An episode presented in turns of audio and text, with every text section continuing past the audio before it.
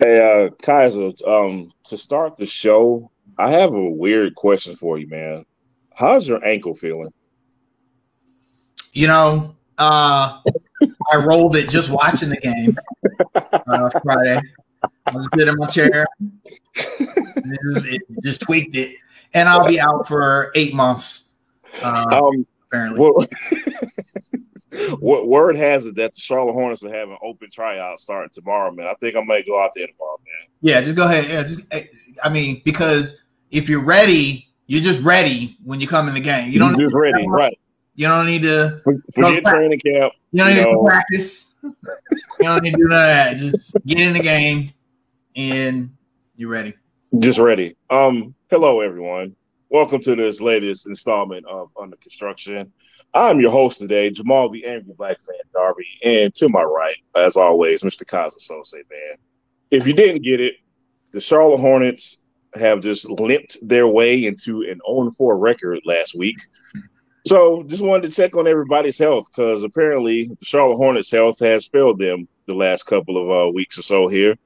A lot to get into today. A ton of Charlotte Hornets talk, man. Uh, Rodney is obviously out living his best life on the West Coast.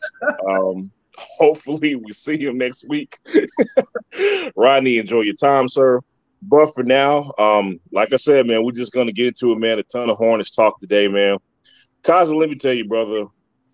Um, for now, I'm, I'm not being optimistic anymore, and, and and not for not for really good reason, not for basketball stuff, not even for injury concerns just for damn luck.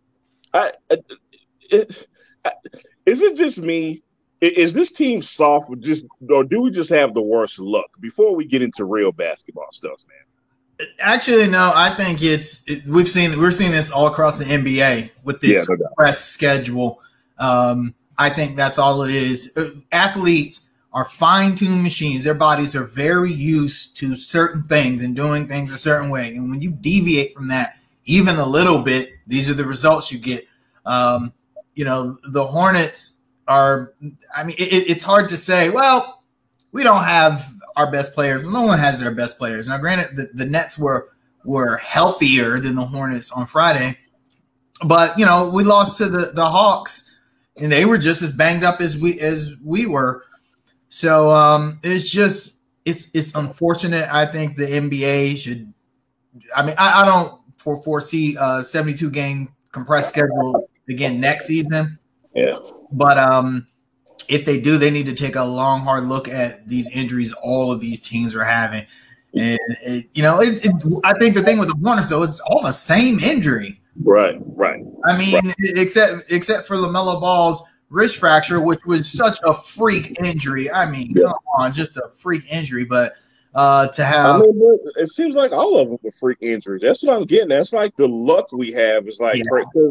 Look at Gordon Hayward's injury, man. I know you know people are going to say, "Oh, he's injury prone and fragile," but the dude came down on somebody's foot. PJ Washington, he came down on somebody's, somebody's foot. foot. Yeah. That's random stuff, y'all. That's not how. It doesn't matter how in shape you are and you know and, and how much you work out. That's those are random injuries that just continue to happen. And uh, one thing I wanted to point out, man, you know, there was a memo sent out by an anonymous general manager, uh, a memo sent to the league basically saying we're in survival mode because right. of all the injuries. And it, it's so, again, man, it's just not the Hornets going through this, man. This is a, a league wide thing, uh, you know, with this compressed schedule, man. But again, we just got to fight through it, man. But enough of that, man. Let's get into basketball talk. So last week when I was trying to be optimistic, me too. two and two seems like a like a dream, a distant dream right now. I, you know, I said, I said, I reluctantly said three and one. I just knew we were going to beat Atlanta. Now, one thing I want to make sure I'm clear about what I say what is Atlanta was a bad loss, man. Bad I, loss, I, yes. serve, I serve no excuses for that loss. We were fairly healthy. We were healthier than we were the other three games that's a game you don't lose, man. Am I am I wrong in saying that? What do you think about the Atlanta loss? No, yeah, that was of of the three losses or the all four losses. The Atlanta one was the worst, mainly because that was a game. Uh, I I wasn't expect actually I, I had that pegged as a loss originally, but when I see the injury report and I see that Atlanta is half their team is out. Isn't everyone either? I thought, okay, it's an even game. And if you look at that game, the Hornets had the game won. They just did. It was just some questionable decision making in late in the game, which is odd to say about the Hornets considering they are literally the most clutch team in the NBA. But uh, two bad turnovers, and uh, Terry Rozier takes a shot that I'm not mad at him for taking that shot. I mean, Terry Rozier right. makes that shot all the time, but he had he gave up a better shot in order to try and force uh, the refs to make a call on a on a really hard falling out of bounds three pointer, and, and the refs at that point had decided they were ready to go home.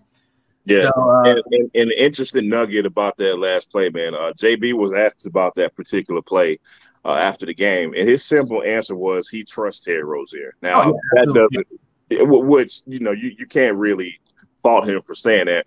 I just wonder if if JB himself even said, "Damn, man, I wish we would have got a better shot." You yeah, know what I mean? Yeah. Uh, Rozier actually had an open two you know, lane to the. I mean, you, I'd rather tie the game up in that situation. And mm-hmm. the thing is, I mean, it, it's hindsight. I'm yeah, hindsight. Here, yeah, he watches the film and he wishes he could have that shot back. But what what do I always say about hindsight glasses? They they fit every single time. Every man. single time. Perfect vision somehow. Perfect vision. 2020. I, I didn't want to say it, but Chris Rogers said it, so now I'm gonna say it. Man, Devonte Graham, you gotta tighten it up, bro. Yeah, no, I was gonna get to it, no doubt, man. Yeah. Yeah. yeah. He, some questionable decisions in that Atlanta game. We saw a game of the previous week that you know, we lost. I'm not gonna say we lost because of Devonte Graham, but he made another questionable late game decision that may have cost the Hornets. Um, that that game was, and especially considering when Miles Bridges murdered Clint Capela on live television, the Hornets were up at that point with what a minute forty something left. Yep. You yep. would think the game is over. There's no way. Even Eric Collins said, "There's no way the Hawks can come back from that." Now, now, now, let's be specific. I think the Hawks were down ten at that point. I don't know if they were down double digits, but they the Hornets. I, I remember thinking the Hornets should win this. It was, I, I, know at some point in the fourth quarter we were up ten, maybe not. At digits point, yeah. Mm-hmm. Right, right, right. And, and look, here I'm a, here's two kind of hot takey subjects I wanted to kind of present to you today, man.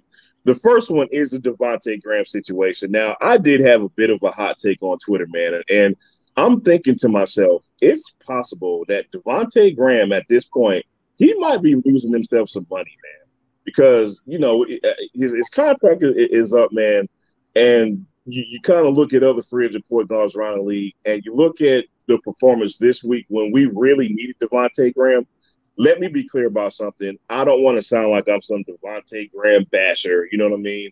Like I, I, I appreciate this dude for what he's been for a second round pick, but the facts are the facts, man.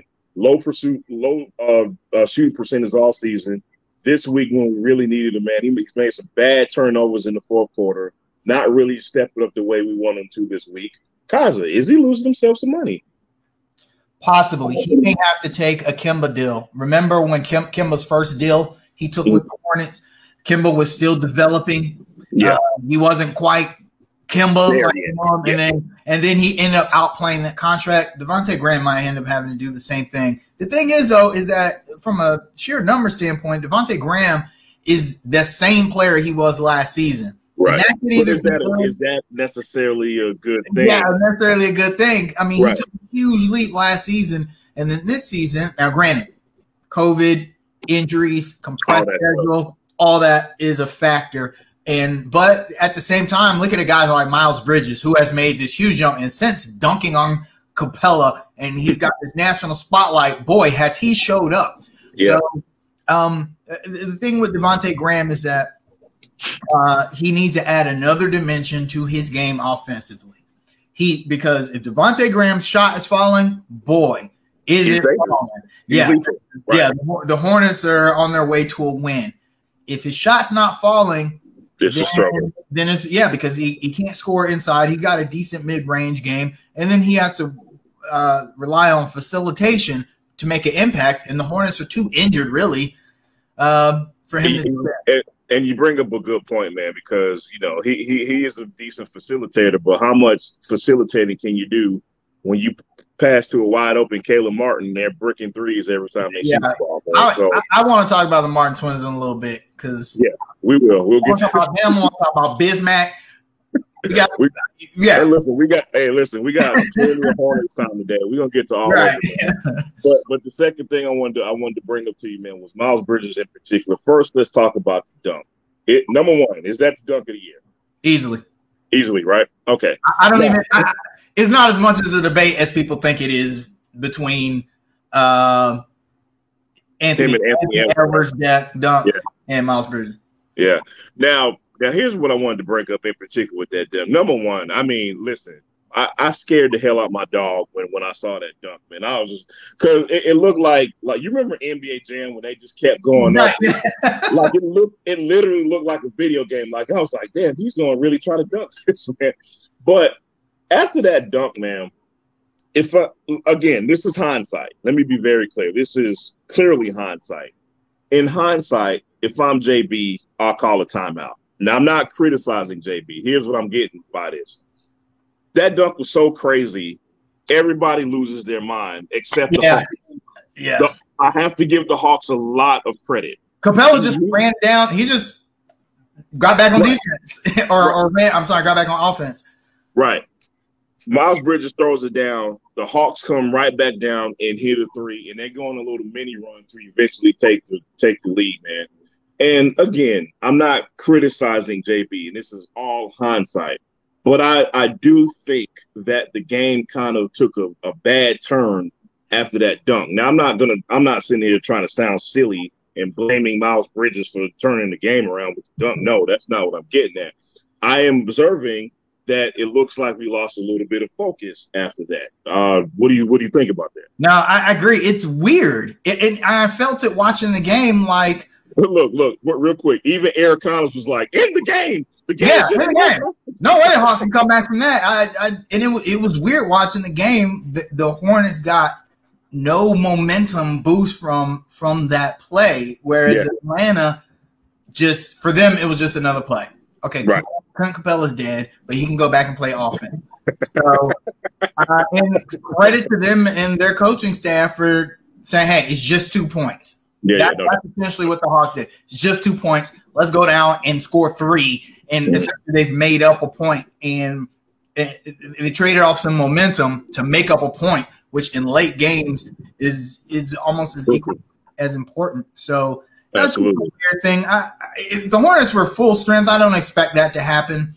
That, that's what happens when you got role players in clutch time situations like that. Right. Absolutely. I, I, will say this, I want to say this real quick about the dunk, um, because uh, Chris Rogers asked if it was better than than the windmill. Miles Bridges had a I don't know if you guys remember against Philly early in the season, but he had a crazy windmill on yeah, the ball pass. But first of all, it's against Clint Capela, one of the better defenders in the league. Maybe the best shot blocker in the league. Yeah. Second, he took off from the dotted line. Anthony Edwards took off from baseline, which is only a couple feet from the basket. The dotted line is like 12 feet away. right. he piped it with his right hand. Miles Bridges is left handed, y'all. in fact, when he went up, I remember thinking, oh, he's not going to make that. He's too far away. Same, right. And so to take off from the dotted line with your offhand and pipe on Clint Capela and grab the rim, which a lot of times when we see guys dunk that far away, they just throw it in. Now, right. he, he no, that was that. a real dunk. Yeah, that was that was violence. You know, people be like, "Oh, you woke up and chose violence." Miles Bridges chose violence on that dunk. This is the dunk of the year. I, am yeah. I mean, Anthony Edwards, great dunk because aesthetically, it, I mean, he jumped out the building and dunked on some guy who probably won't even be in the G League next next season. Yeah, right, Give right. Miles Bridges his props.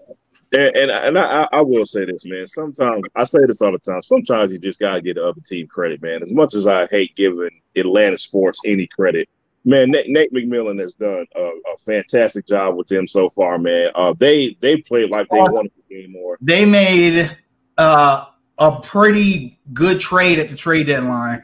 Rajon Rondo for Lou Collins Lou Collins was the reason Lou the won that game. Yeah. I'm sorry, yeah, Lou Williams. I'm thinking yeah. Uh, yeah, Lou Williams won that game because he did Lou Williams stuff. He made the big shots. And, and we didn't stop him. No, and we, we need a Lou Williams. We really have one in Malik Monk, I think, but I mean, he's not playing, he's injured. So right. that ended up being the difference. Yeah, and then uh, you know, the next game, man, we, we took an L to the to the Los Angeles Lakers, man. But that's one I I, I we we don't like moral victories around here. But if we're counting moral victories, I, I'll count that as a moral victory because that's when injuries really uh just just just uh, showed its ugly head, man. Um, I want to say something about that game in particular, man. There were some fans who came online and was like, I don't care how injured we are. We should have won. Uh, they don't have LeBron James and Anthony Davis. Let me tell y'all something. The Los Angeles Lakers are a championship caliber team. They are still, but if not Brooklyn, 1A, 1B, 1 or 2, you can argue about that later. They are one of the deepest teams in the NBA. Dennis Schroeder is a borderline all star. I don't want to hear anything about we should have won and blah, blah, blah. And both teams have injuries on that side, man, but we are, I, believe our injuries affected us more than the Lakers did. What do you think about that Lakers game? Man? Yeah, I mean, the Lakers are the best defensive team in the league, even without LeBron and AD at the same time. The Hornets are like 14th in the league in offense. I mean, I don't think that outcome was ever really in doubt. I, I just don't. Even with LeBron and AD out, the Hornets don't have enough. We don't have enough firepower. We barely have enough firepower when we're healthy. We right. rely on good shooting um, and and moving the ball around in order to score. That's we don't we don't have that we don't have that guy that says, "Hey, man, go score 35 for us." The Hornets don't have that guy. No, we don't. We don't. I mean, and sometimes we'll get like a, you know, like Miles Bridges scored 33, but that's not we, we can't depend although I think that is a bit of an ascension of for Miles Bridges this season. We can't depend on Miles Bridges to get 33 points every game and Terry Rozier to go 27 and 10. We, we just don't have enough firepower for a team, a team like the Lakers. Yeah. People forget that um, a guy like Alex Caruso, he had four threes. Right. I mean, that, that's really kind of the difference in the game. We don't have anybody that can just hit four threes as consistently as a guy like Alex Caruso. We have streaky shooters. We have guys like Devonte Graham who he'll either hit like six or eight or one or two. right. That's the difference in the Lakers and the Hornets. I'm not mad at that loss anyway. I don't I, I don't think and, anybody realistically had that as a win. And not not to mention, man, we we don't have our, our main guy Terry Rozier for that game, along with Monk and Hayward and Lamelo and all that other stuff, man. But one thing I, I did want to talk about with this game in particular, and it, this made me smile just a bit, man. So every ten minutes in the Hornets group before the trade deadline, Andre Drummond's name was was mentioned every single day of the week. Uh, centers. Andre Drummond, uh, let's see, four points, 12 rebounds, nothing to sniff at, but got outplayed by Bismack Biyombo. Um, we're not going to spend too much time talking about Andre Drummond because he doesn't play for the Charlotte Hornets. But I guess the point I'm trying to make is that all that glitters is not gold all the time. And yes, the Hornets most certainly need an upgrade for center. That is obvious. Let's put that out there right now. But I just want to let people know it doesn't propel us to that championship contender that some think we are. Man, you get what I'm saying? The Lakers are the Lakers for a reason. They showed their depth. That's this is why I'm telling people slow down a bit when you're clamoring for for other teams. Uh, I don't know. Throwaways. People forget he got he got literally straight waived by the Cleveland Cavs. They right. lost. They literally lost money. They didn't want him on the team so much. They lost money. Right. They still got to pay him. Yeah. yeah, they were like, you know what, just get get the hell out of here. We'll take we'll we'll take the cap hit um, before you clear waivers. So I'm not now. I was not saying Andre Drummond is like a bad player or anything. Right, right, right, right. It's just right. that he can contribute. And, and look, look, and, and, look, and if we somehow nab him in free agency, I still won't be mad at it. No, I, yeah, I wouldn't be mad at all. I just think that he knows he could contribute more to a Lakers team than he could to a Hornets team, and people will be like, "How can he could not contribute more to a Hornets team?"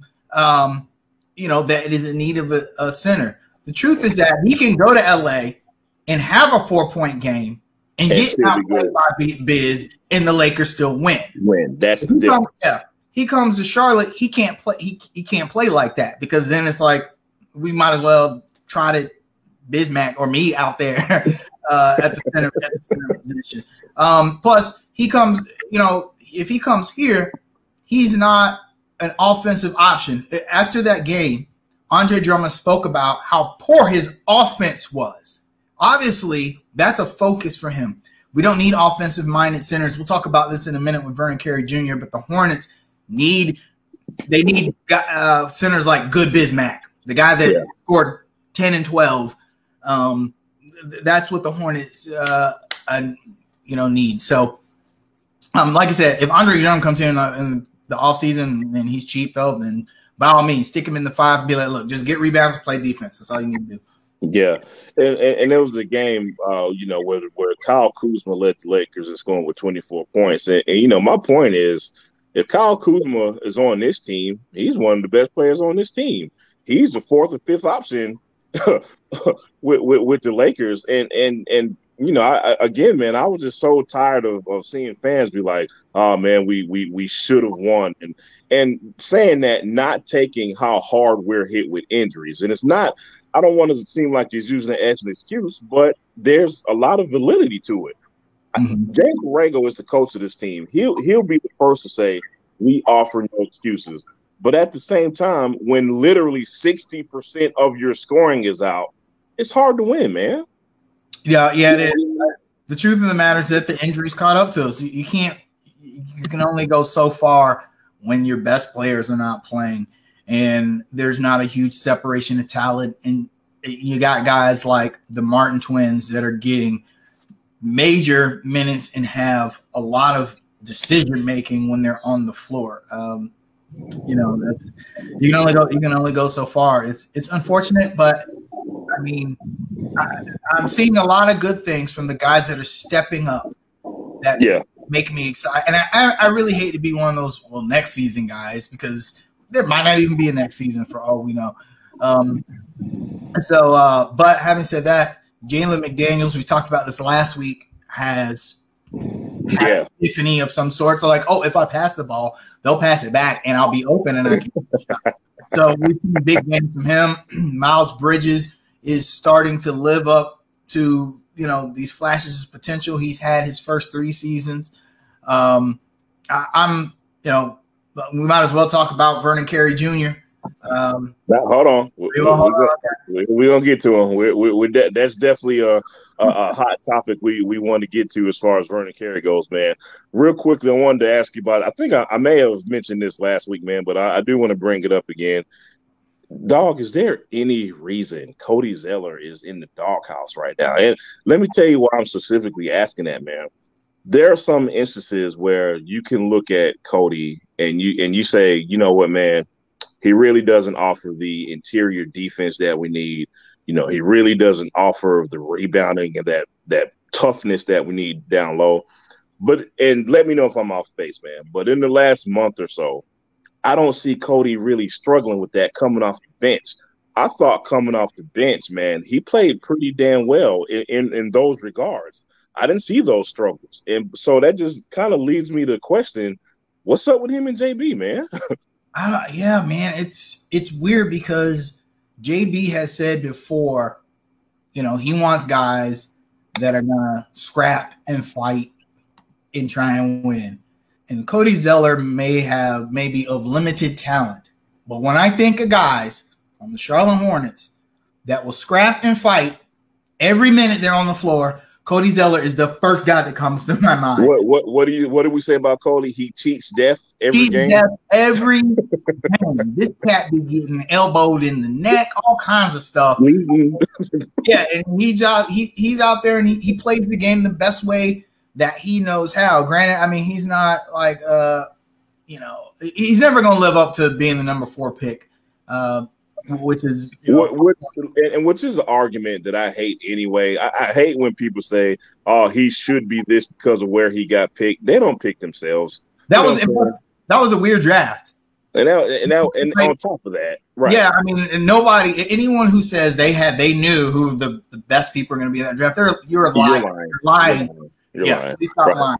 So, right. um, and at the time, the Cody Zeller pick, and I think me and you were watching. We might have been watching that draft at Selwyn Pub, maybe. I believe so. Party, and people booed when that pick was made. But the media was like, mm, "That's a pretty good pick for the Charlotte Hornets." So right.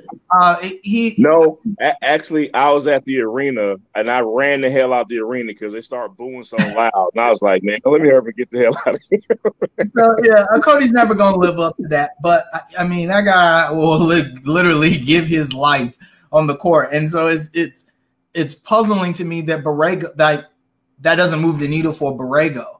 Uh, I, I, don't. I'm not sure if it's the place because the play because he can't be that much worse than Biz. I mean, he's not worse than Biz. Yeah, let's, let's Biz, be clear. Biz yeah. doesn't offer a better defensive presence. Biz is a better rebounder because he has better timing than Zeller does yeah. on the boards, and and, um, and, and, a slightly better rim protector. We'll, yeah, I'll, I'll say that much. Exactly. Yeah, Biz makes it, it, you know, if Bismack was Cody size, oh my God, the dude would be incredible. You know, or if he, or if he had his coordination, yeah, or if he catch, if he had bigger hands, or you know. but um, I, yeah, I don't know what's going on with Cody Zeller and and JB. Uh, yeah, remains to be seen. And look, and, and we'll move on from that topic, man. But it, it, it, feels like more and more it's probably bye bye for Cody, man, because if he's not cracking this rotation, especially with this with with Vernon Carey seemingly being uh, on the rise, there's no there's probably not going to be any fit for him going forward, and even into next season. Well, Cody is gonna, uh, you know, the, the center market has kind of dried up. Teams don't like to play pay a lot for big seven footers anymore. They they just don't. I mean, look yeah. at the decline of Hassan Whiteside. He goes from right. nearly a max contract to making a couple million dollars a year because teams aren't looking for that. To not playing. Let's be clear. Right, yeah, that's true. So it could be the, the the Hornets might make Cody a cheap offer, and if he's smart, he'll accept it. And Cody coming off the bench, I, I think is great. Would be great for for the Hornets if Nick Richards and Vernon Carey aren't quite where they need to be. Um, plus, I mean, it's always good to have a third center. Uh, Biz, hopefully Bismack's gone. Um, I, I, don't. There's just no reason at this point, man. I I, I don't see it. And, and even and even with coming into this season, I think he was literally the last option. Seriously, I, I think the Hornets offered. They I think they had a pecking order of who right. they wanted as far as free agent centers goes and Biz was the absolute last option. Man, I would have rather had old Dwight Howard than Biz. You know, well, that's a strong that's a strong yeah. statement coming from us. Yeah, yeah, yeah. I mean, I remember when they made that move, we were kind of puzzled, like, why bring Bismack Biyombo back? I, right, I, right. I, I, still don't get that. But I'm, but I'm telling you, I'm I'm thinking it was he was the last guy. Gotta be. Yeah. gotta be. Um, I, here's the, th- I mean, like like we just said, Bismack. There are some things that he does well defensively. Mm-hmm. the kind of coach JB is, he's good. He's a defensive minded coach. So I think a lot of times he feels like, um, from from a matchup perspective, Bismack can offer a few things. But man, I yeah, I don't know. Yeah, moving on, man. Uh, so we also took another L to the Cleveland Cavaliers, which was that it was, it was another disappointing loss, man. But again, really, really hit hard by the injury bug, uh, uh, and and not surprisingly to anyone, man. A game where we really struggled to score. Uh, Devonte Graham was five for sixteen, uh, five for thirteen from three point land.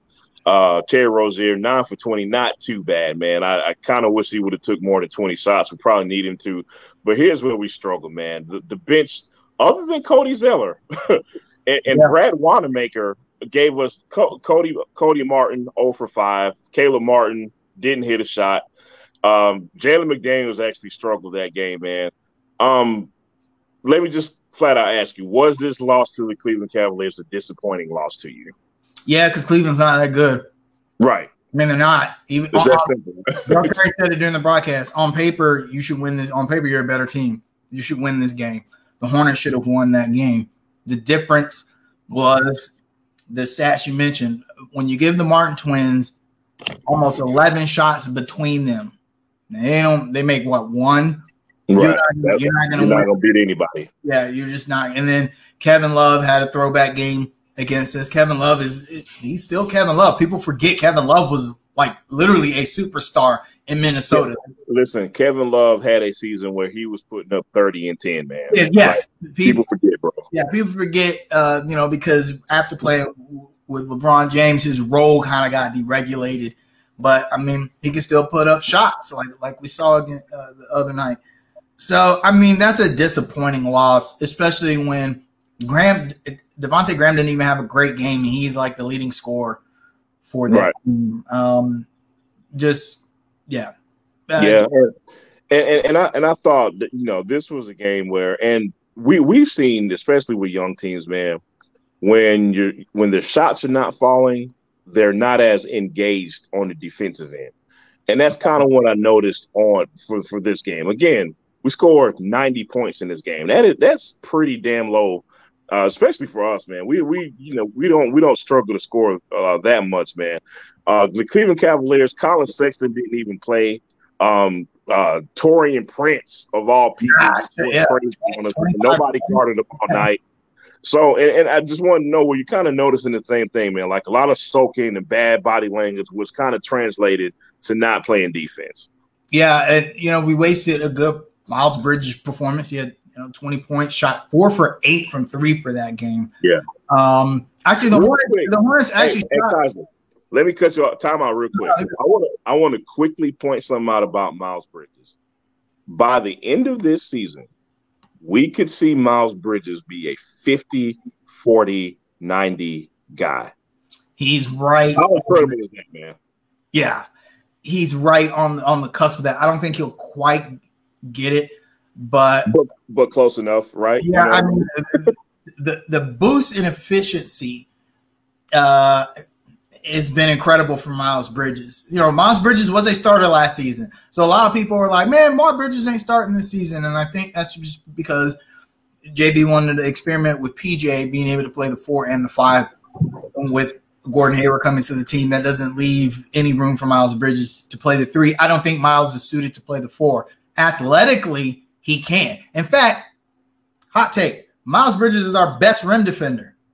If, yeah. if he's in the paint and somebody's yeah. in there, he's he's gonna out jump him every time. I, I will. I will. I, will push back just a tiny little bit, only because PJ is actually having, to me, a very good defensive year. He's struggling shooting the ball. That's obvious. But I think when called upon, when when JB has put him at five, defensively and on the backboards, he hasn't been bad, man. No, yeah, everyone likes to talk about his 42 minutes and zero points, but he had like 12 rebounds and three blocks that game. Right, right, right. Really, all the Hornets need from somebody who is playing the five. Right, uh, right. So yeah, I'm not I'm not that worried about. And and, and then and just and just like you said, it's not anything I'm worried about going forward with PJ. Like man, so you know, it, it's a sophomore slump, man, and and that's all it is. And you know, this is a crazy season with everything that's going on, man. I'll, I'll wait until next season to really properly judge whether PJ is regressing or not. Right. Uh, yeah, yeah. Absolutely. Um, so, but yeah, the, the, the Cleveland game, uh, man, it's just a, a, that's just one you gotta win. Yeah. Um, yeah. Because yeah. especially coming off a bad loss to Atlanta, and then you know you kind of concede to the Lakers. I feel like the Hornets did that that's why Terry Rozier didn't play. His knees a little sore, coach is like, "And we're probably not going to beat the Lakers anyway. So why don't you why don't you have a rest?" Um, you know, it's fun, it's it's funny you said that, man, because I was arguing with a friend of mine, and he and and he was like, "Man, the Hornets are just soft," and I'm like, "Dude, there's injuries across the board." But when I look at Terry Rozier not playing against the Lakers, I'm I, I have to wonder, like, dude, could you have really given it a go, man? Like, come on, dude. Like, yeah. And again, I don't know these players, man. I don't, you know, I'm not a trainer or anything like that. But it, the optics did really look good as far as hey, concerned. No, they didn't. Yeah. Uh, but I mean, that's that's the way when, when when you're being affected this heavily by injuries, and you know it's because of the, the schedule. You got to pick your battles sometimes, and I think that's what JB did. Like, you know, yeah. Have have a night off, Terry. So. Yeah, no doubt. And but moving on, man. Uh, you know, the last game of this week was against the Eastern Conference All Star uh, Brooklyn Nets, who uh, where LaMarcus Aldridge is out of the blue retired. But you know, Godspeed to him, man. He's ha- got to take care of your health, man, especially with a heart condition. So, um, you know, shout shout out to uh, LaMarcus Aldridge, man. But uh, a game with James Harden didn't play. Um, didn't matter. Uh, I don't even think they really got a really big game from from Kyrie Irving. But a game that was highlighted by the Hornets' new superstar. No, I'm just joking. by Vernon Carey's first start, man. Give me your initial thoughts on Vernon Carey's first start. That's exactly what you want from a guy that you give their opportunity. You say, okay, this, this is it. This is what you've been playing your whole life for. Go out there and show and prove. And he did that. Uh, but it wasn't perfect. I, I, I want to say this.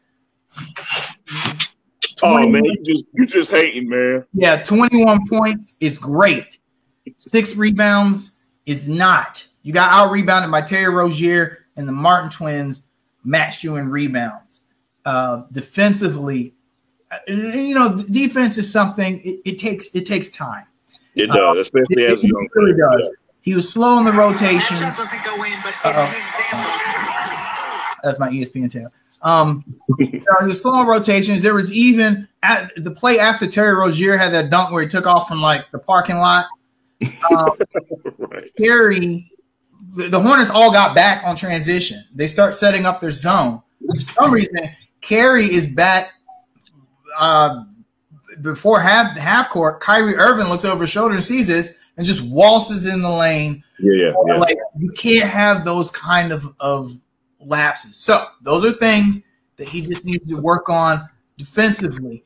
Offensively, I mean, you, you gotta like what you saw from the guy. He was able to cut right. the basket. He could step out, hit the three. Although I don't expect when teams get that scouting report, they're not gonna let him do that. Uh, that that three he hit, DeAndre Jordan was giving him all the space. All the room needed. Yeah. Yeah. That's not gonna happen anymore. And, and so now we'll have to see. Okay, how does he adjust to that? So having yeah. said that, would you start him again? Yeah. yeah. yeah. Why not, right? Yeah. I'd but, start him and bring Nick Richards off the bench. And and it's funny you said that, man, because uh, James Borrego after after the game, uh, he he said I'd be crazy to not give him more minutes. Um, and you know, just kind of piggyback off of you know the some of the I don't know rookie struggles, so to speak. I want to. Here's a topic I obviously want to get to with Vernon Carey, man. So you you you have you have the house divided. One one half saying, "Oh well, he should have been out there. He definitely should have been out there. He was ready uh be, be, before we played the game." And then you have the other half saying, "Well, JB watches this guy every single day in practice. Mitch Kupchak observes these guys every single day." I'm saying JB put him out there when he finally saw he was ready. What do you say to, to fans who say, man, he should have been out there playing? Why JB sucks and he should have played him already? What do you say to that? Uh, yeah, that's ridiculous. I've seen this argument that if it weren't for injuries, then he wouldn't play. How? Everybody who plays the five was is healthy. Is healthy. Except for, I, right. I mean, except for PJ is not 100. Uh, percent But you know, you still have Cody and Biz, who are our normal starting centers. Clearly, JB said, okay, I think, you know, it, it could be one, we were playing Brooklyn, and he might have felt that, okay, we kind of have this pegged as a loss on the calendar. Trust me, we teams do that. They say mm, that's a loss. Okay, this would be a good opportunity to see what Vernon Carey is because I like what I've seen out of him recently in practices. Because otherwise, why didn't he start Nick Richards? Clearly, he saw something in Vernon Carey, and he felt like he could come out and produce, and uh, and and and he did. Um, I also don't like this, and this is we talked about this a little bit with the LaMelo Ball starting saga at the beginning of the season. Remember that stupid bullshit? Oh God! Um, please, please don't remind me. Oh, but there's like this sentiment that that players don't have to earn things anymore, and maybe because hey, I'm about to go into my old like old crotchety old man. Oh, old, old grumpy yeah, guy. Old man. But the idea that stuff should just be given to you is absolutely ridiculous. You have to earn everything. And granted, I don't. Anyone who's in the Hornets Facebook group knows how much I don't like Bismack Biyombo. like right now with me, he's like five percent. That's a running joke in the group.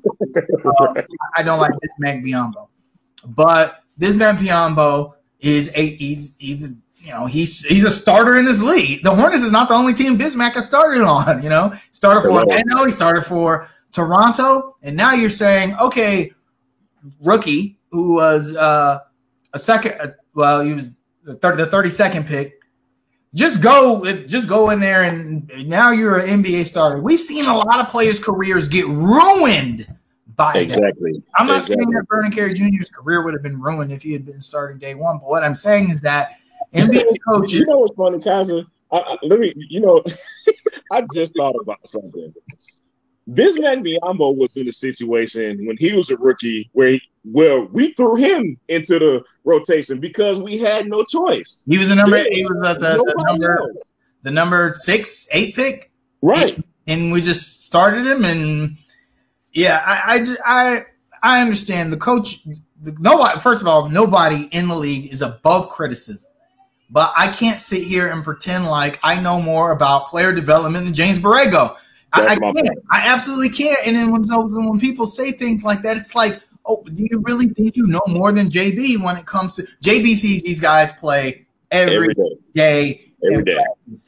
We don't. We have no idea what goes on on the court and those scrimmages or or whatnot. So it's it's kind of a weird take to be like, well, you know, I, well, I, go ahead. Go ahead. Here, here's the point I wanted to make, man let, let's let's state the obvious first. Vernon Carey is obviously more talented than Bismack Biyombo oh, yeah. or, even, or even Cody Zeller. That's, yeah. That is very obvious. But I, what I what I think the average fan does not understand is that when we're talking about basketball on the professional level, talent does not always equal being productive in the NBA. And it does not always mean you're ready to play the NBA game. And I think that's really hard to understand for some NBA fans. We even had an article come out recently where Mitch Cup, well, not recently, but uh, actually a few months ago, Mitch Kupchak and James Borrego alluded to how much Vernon Carey and Nick Richards were overwhelmed by the NBA game, meaning you know they're they were not ready to be professionals yet. Mm-hmm. there's so many intricate things on an nba level that you have to learn as a professional. And i don't think fans really get they that the, the way hornets fans reacted oh, about the ascension of christian wood shows that we don't really understand that. Christian wood was not nba ready when he was in charlotte he said it himself. He said it himself. He went to the G League. He was mad because the Hornets sent him to the G League. Michael Jordan himself went to Christian Wood and told him, hey, here's the things you need to do to be NBA ready. Sat down with him in a film session and showed him why he was an NBA ready, and he wasn't able to accept that. It took what four seasons for him to say, "Oh, Okay, yeah, I, I get it now. The light, yeah, I get it now. now right. Yeah, now he's you know a valuable player uh, in Houston. So you know I, that's why it's it, it's really really hard, especially the Hornets' track record for player development over the last three seasons has been pretty good. So who am I to challenge that? Um, we look at Graham, Miles Bridges. Uh, yeah, who am I to challenge that? I, and, and and not not not to mention, man, you know, like I, I look at JB's credentials so far. Gregg Popovich is not going to let anybody coach under him. Let, us let's, let's right, be yeah. clear about that. Let, let, Gregg Popovich, who is one of the top five coaches in the history of this league, is not going to just select anybody to, to coach under him. So going forward, guys, let's let's trust the guy who sees the players every day. Like, like Kaiser said, he's not above criticism. It's okay to question some things, but to act like you know more than the man is just ridiculous. Right. Man. As fans, I think it's okay for us to question things, but then when you start to see the bigger picture, then you go, "Oh, okay, well, right. that's why." That's uh, Right, and, right. You know, it, it, this happens all the time. This has been happening for the last two seasons with the Hornets. We're starting to see the bigger picture it's it's just weird. It's almost like we forgot that LaMelo Ball scored zero points in his debut. Sometimes you are just not ready, ready. just yet. Uh, and then when you are ready, you get your opportunity. you show and you prove, and that's what Vernon Carey Jr. did. I'd love to see him. I mean, especially considering where we are in the season, where the Hornets are as far as injuries. I just just start him the rest of the season. And yeah, I mean, go ahead. Go no, ahead. And, uh, go ahead. Go ahead.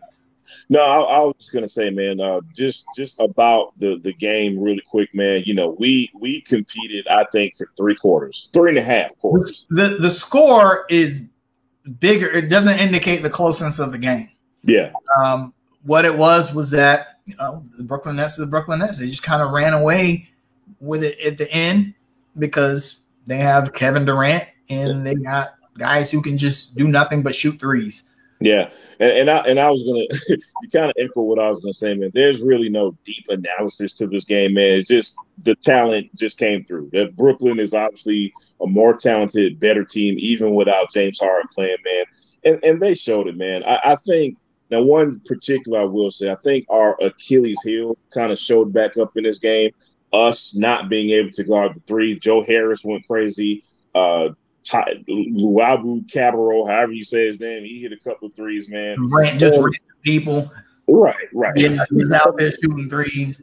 So it's okay to just give the other team credit, man. Brooklyn, they they they they turn it on when they need to, but I think the Brooklyn game was a very valiant effort. Uh, no, yeah. yeah. Yeah, no, I, absolutely. I'm not. I, I don't believe in moral victories, but I'm not mad at the Hornets for that loss. Uh, they competed Terry Rozier, tw- 27 and 10. Yeah. Yeah. No, Miles Bridges, 31 points, the 33 points. Vernon Carey had 21. If you had, if I had told you that those were the numbers from the major Hornets contributors, you know, and I didn't tell you the opponent, you would think, man, the Hornets probably won that game. And if I said, ah, but it was against the Brooklyn Nets, you'd be like, oh, okay, well, they probably lost. So, you know, it's you lost to Brooklyn, it's not a big deal. Hey, we got one off them earlier this season. Yeah, yeah. Kudos.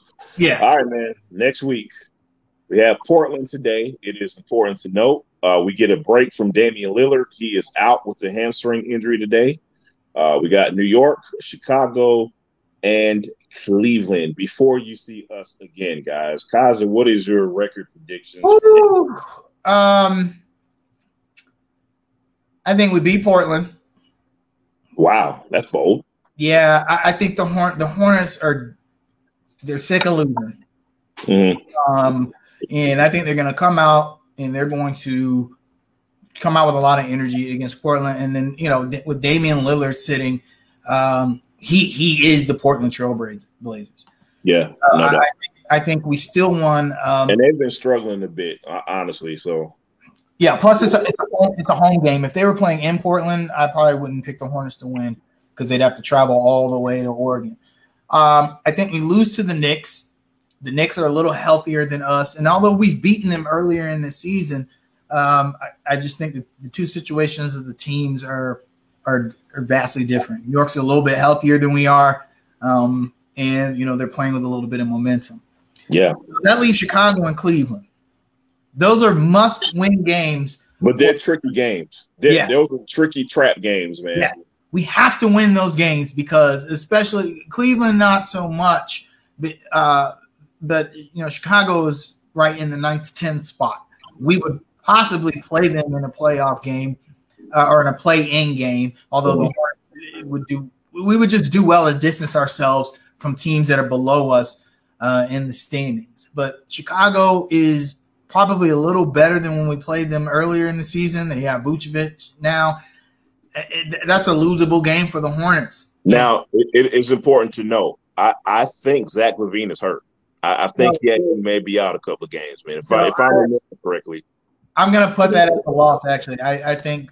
Um, plus, it's in Chicago. Um, you know, the Hornets will not be back home. They'll, they'll play in New York and then they'll play in Chicago.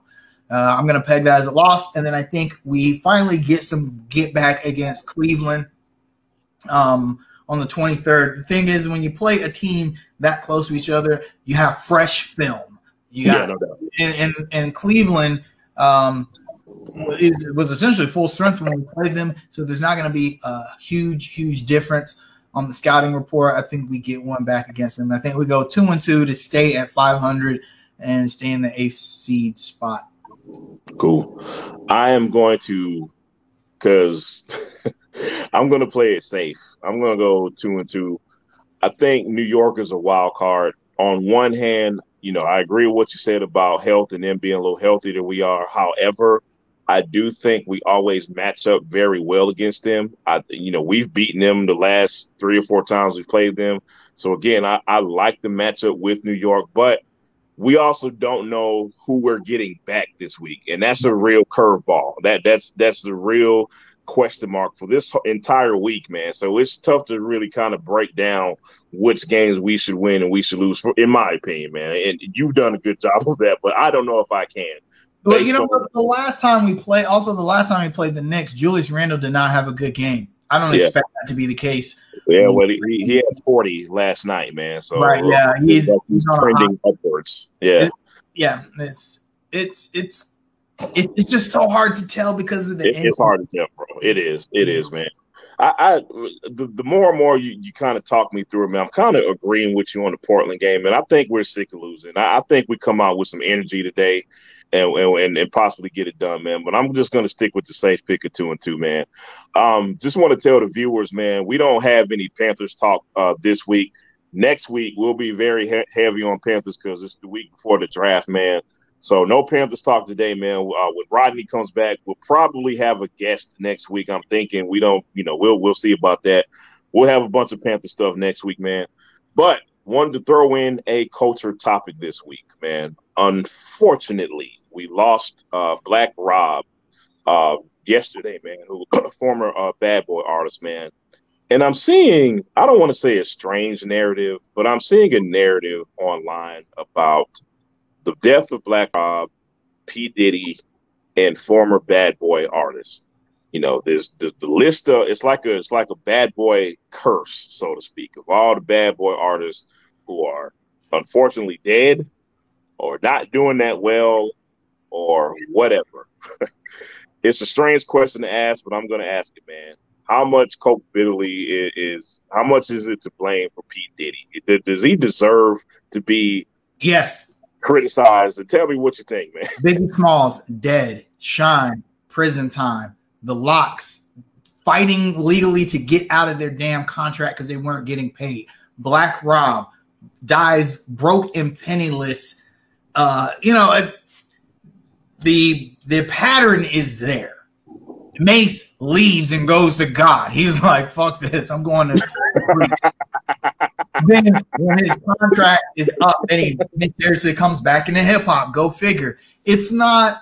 I mean, here's here's the thing about Puffy. We remember Puffy from the Biggie Smalls era because he was so ingrained in the ascension of Biggie Smalls. Well, let, us be clear. We remember Puffy from the Craig Mack era. From the I was gonna yeah. say Puffy has been in the industry. Puff Daddy was one of the producers on LL Cool J's first album. That's right, all. I mean, but, but you know, Puffy Puffy is the industry that we remember as far as um, hip hop crossing over with pop. That was Puffy. Puffy yeah. is a so Puffy is a businessman. He's like any other corporation. Bad Boy is. He's going to do whatever is best for his company at the expense of the people that work for him. That's not going. That's it, that's not going to change. That's why Puffy is worth, you know, 700, 800 million dollars, and then you know all these people that raps for him are either dead or in jail or retired. Um, that's just the reality of the situation. It's unfortunate. I'm not saying that like that Puffy is like an evil dude or whatever, but he's a, he's a businessman. He, he's a he's a capitalist like most record label CEOs are are. And I was gonna play devil's advocate, and then I did not actually thought through this, man. So here's a thought I want to share with you. so on one hand, I was gonna ask, well, what makes Puffy any different from any other record exec or CEO or label owner or what have you? But then I threw myself a curveball and I asked myself this question if it was a no limit artist in the same situation, do you not think, well, Master P took care of his artists a lot better than Puffy did his artists. So it's just no coincidence that you don't see these same type of stories as much with the No Limit Camp like you do the bad boy camp, or well, even the death row camp. Yeah, even well, I'll say about No Limit and Death Row changed the industry, the industry business practice. Business, right. Uh, Puffy really did not. He was already in the industry. It, it I mean, there were a lot of things Puffy revolutionized for hip hop, mainly the, the crossover appeal uh, you know, sampling these old songs and making hits out of them. That was, you know, that was a Puffy Bad Boy thing. But what No Limit did, regardless of what you think about their music, to their credit, they kind of they kind of built things from scratch, from the ground right. up. They're a um, lot more organic, right? Oh yeah, I mean, they had literally for two years they had an album release every week. Every week they had an album release. Their guy, and it, like Chris Rogers said, you know, you sign Master P, you get a house, two cars, a bank account, and a gun. I mean, Master P took care of his guys, and you know what? Maybe that's the reason why Master P ran into these financial difficulties at at some point of in his career because he wasn't hoarding all of the money. loyal to a fault, almost. Yeah, actually, yeah, he was to to like. I mean, to, you know, Snoop's coming off of. Uh, you know this terrible situation with Death Row. P buys out his contract. I mean, to to literally give Suge Knight millions of dollars just free and clear so that you can sign Snoop Dogg, and then on top of that, you give Snoop all of all of these things. Um, I think that's why you don't see that with Master P. Whereas Puffy is not buying out anybody's contract for them to come rap for him. He's not doing that. He, no. he he's just not. So um, you know, and, and and I hate it for a guy like Black Rob, who is clearly talented but didn't get the same push. Uh, first of all, nobody got the same push that that, that Biggie Smalls did. Right. And to, to be fair, Big was a special talent.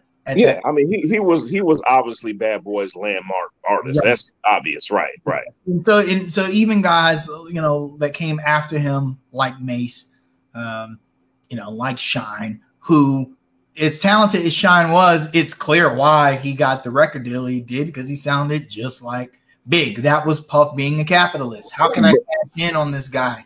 And, and not only being a capitalist, man, but you, you know, we we all remember the infamous Source Awards and what Suge Knight said about Diddy. He was basically alluding to the fact that if you want to come be an artist, come be an artist. But if you go to Bad Boy, it's going to be about Diddy. It ain't going to be about you. Absolutely. It's going to be about him. I've always oh, go ahead. Go ahead. But, and, and I was just going to say, man, Bad Boy became so much about Diddy, and the very 2nd mm-hmm. his heart wasn't in Bad Boy anymore, wasn't even into making music because he has all these other business ventures going on.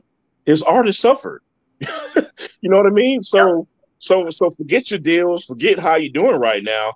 I'm not worried about music right now. I'm doing me, and that, and that's what Bad Boy was. It was Diddy's hit machine. It was Diddy's baby. But again, this is a guy who had other stuff going on too, man. It's just weird to me that his ascension and Bad Boy's ascension came after Big died. Right. And I'm not. I know that Big and Puff were close. Okay but the influence that Puff had on Big's career arc was undeniable. Big doesn't turn into a shiny suit rapper and do a track like Hypnotize without Puffy's without Puffy's influence, right? But I, yeah, so and so I understand that they were close, and I'm I'm certain that Puff was hurt, like we all were when Big died. But after he died, the man drops two albums Mase comes out, they're doing Bad Boy. I know you made me feel so good. It was like hit after. They, they, they, got shit blown up in videos and yeah, and it was four million dollar videos. yeah, it, it's almost like like wow, bro, you really kind of profiting off your your dude's death here. Wow, that's kind of kind of crazy. Although "Missing You" is a great song, but it's like, I mean, uh, he, he he hammed he definitely hammed it up, man. Oh, let's, let's, oh, yeah, that's why I fell off the motorcycle. but anywho, man, we're up against it, man. Uh, like I said, people, for the people watching, man, we'll be heavy on Panthers talk next week. Uh, hopefully Rodney will be back uh, from you know doing his Hollywood thing, man. Hopefully he doesn't like land an acting job or something out there, man. Anywho, man, Kaiser, you got any shout outs, shout ats, parting shots? Anything? Uh, I'm gonna give a shout to the Hurricanes, which we don't really give a whole lot of love to because they play in Raleigh. But Leader, leaders in the Central Division, by leaders the way. in the Central Division, uh, third best in the league as far as points. You could make the case that they're the best team in the league, even if they don't necessarily have the best collection of talent. I think they have some goaltending um, issues that they got to shore up. But but man, it's it's it's good to at least have one team in the Carolinas. Uh, man, going well. Right? yeah, it's, it's, rough around here, man. Yeah. man. Charlotte, we can't have nothing nice, man. We.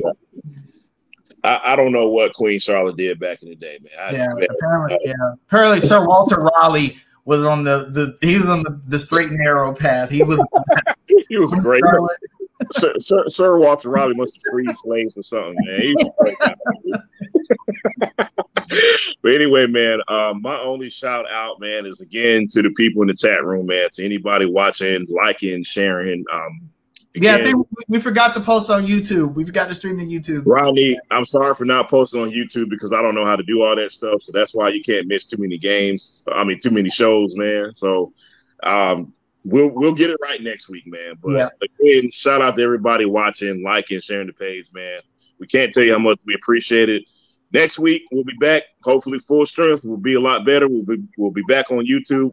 But again, thank you for your time and see you next week, man. Y'all take care. Bro. Yeah, man.